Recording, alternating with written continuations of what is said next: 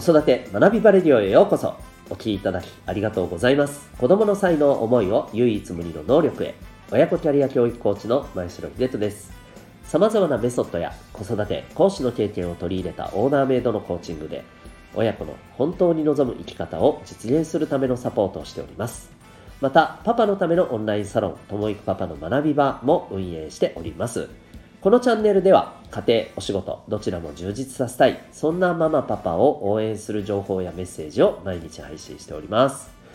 今日は第236回になります、えー、そのままのあなたでいいの本質というテーマでお送りしていきたいと思います。はい。えー、お気づきになられてる方もいらっしゃるかと思いますが、えー、すいません、かなり鼻声ですよね。え、ー、と、私、基本的に鼻炎持ちでして、え、そういうことがちょくちょくあるんですが、あの、今朝ですね、ちょっと一年発起して、え散らばってるこのお家の中のですね、えみんなの共有スペースのところをですね、掃除したらですね、埃が立ちまして、その埃でやられました。はい、あのところどころズーズーしながら、えー、お送りしますけれどもすいません。お付き合いいただけましたら幸いでございます、えー、それでは今日の本題に入りますね。えっ、ー、とそのままのあなたでいいの本質ということなんですけれどもえっ、とそのままのあなたでいいんだよ。こういった表現投げかけたことありますでしょうか？あるいは投げかけられたことありますでしょうか？えー、ちょっとこう改めて口にするとですねなんか照れちゃうようなね、えー、わ、草ってね、ちょっと感じちゃうような表現かもしれませんけれども、うん、でも、すごくね、あの、僕はこう、えー、いい表現だなというふうに思っています。で、今日はですね、この、まあ、表現の裏といいますかですね、えー、それちょっと掘り下げてみたときに、こういうことじゃないのかなっていう、えー、ところをですね、えー、お話ししたいなと思います。これ以前ですね、あの以前ってだいぶ前ですけど、妻となんとなくこの表現についての話になったことがあって、でその時に、うん、なんかこの表現ってどうなんだろうねみたいな。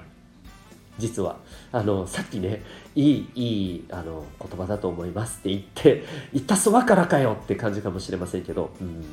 なんかちょっとそうだよね。いかがなものかなって感じするよねっていう話になったことがあるんですよね。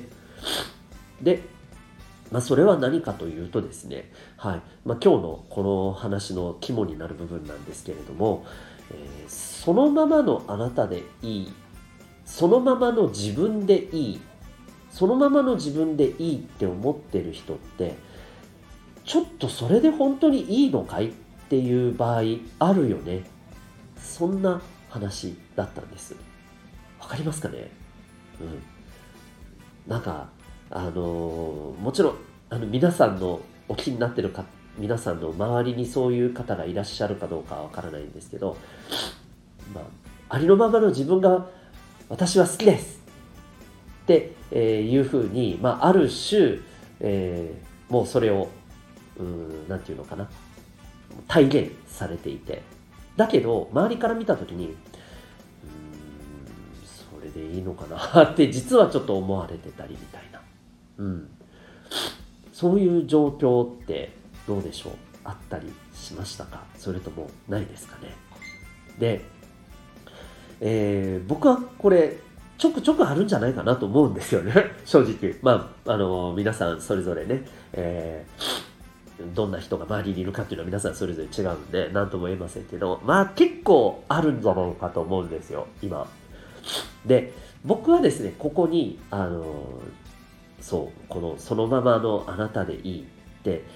本来こういうことじゃないのかなみたいなね、えー、気がするんですね。それはまあ何かというとですね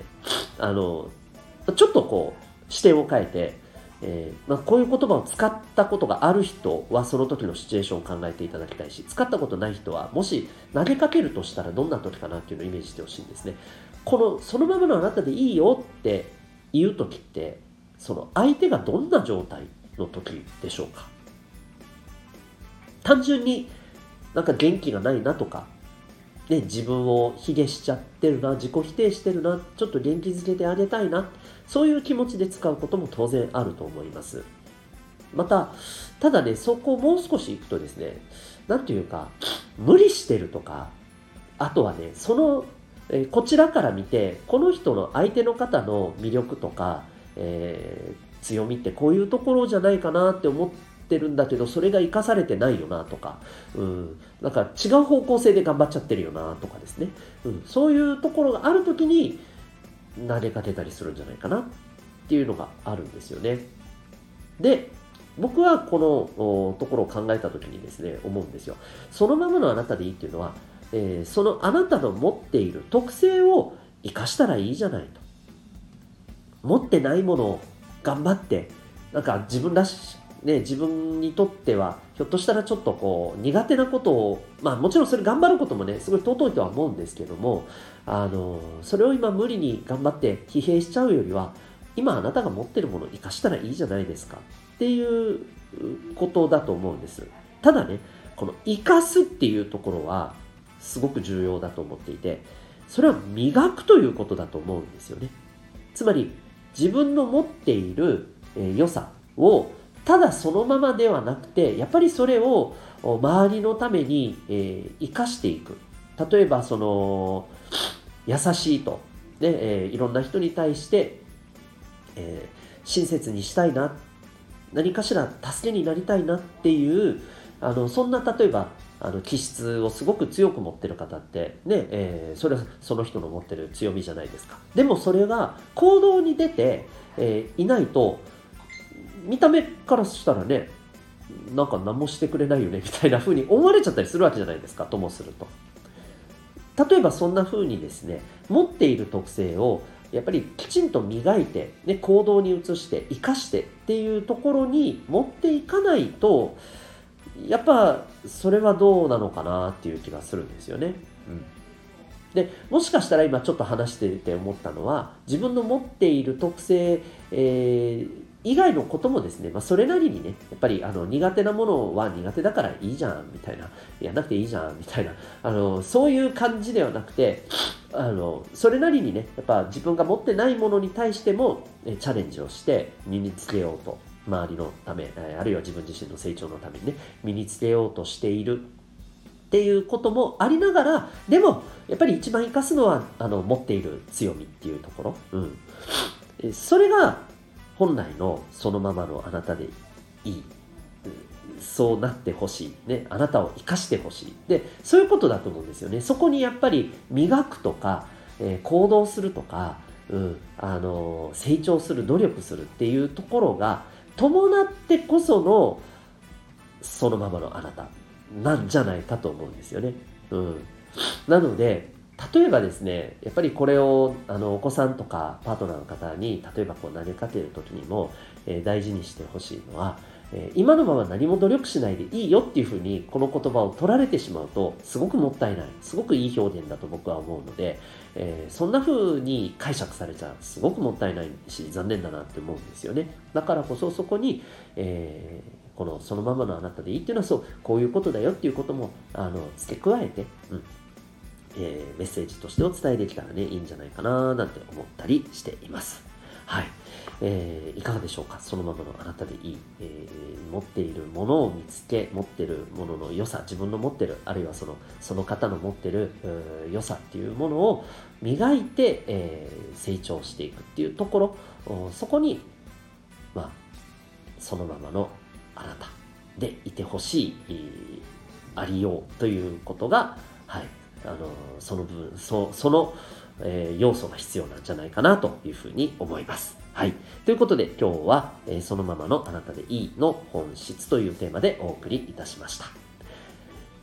はい、最後にお知らせになります。えー、私が運営しております、お父さんのためのオンラインサロン、ともいくパパの学び場というものがあります。えー、興味がある方は、この放送の説明欄にリンクがありますので、覗いてみてください。ちなみに、明日の夜9時からですね、ズームを使ったオンラインの勉強会、懇親会、月に1回から2回実施してるんですけど、あのー、開催します。で、えそこでは、まあ、大体、あの、最初の1時間ぐらいが、え勉強会、えまあ、少し真面目にね、えー、真面目に言ってても結構ざくばなんですけど、はい、あの、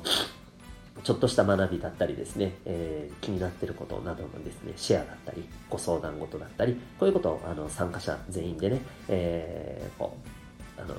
ざくばらにやり取りをしていって、そして、えー、その後はですね、そのまま懇親会ということになります。はい、あの懇親会では当然、えー、皆さんお手元にですね、えー、お酒なりつまみなりなんなり準備していただいてですね、えー、ここではもう本当にあの子育てのことをまあもちろんそれでもいいですしねあの趣味のことから何からですね、えひたすらあの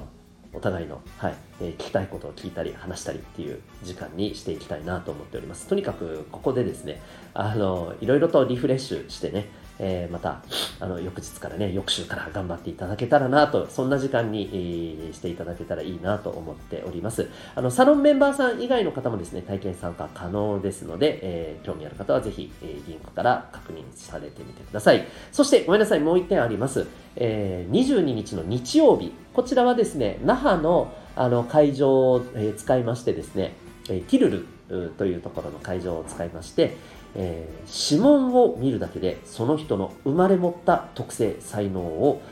実は分析できる。これ占いではありません。あの科学的なメソッドによる分析です、えー、そのセミナーを行います。はい、まだ日本、沖縄に入ってきたばかりなのでご存知ない方も多いと思うんですが、ヨーロッパで200年以上学問として研究されてきたことから成り立っている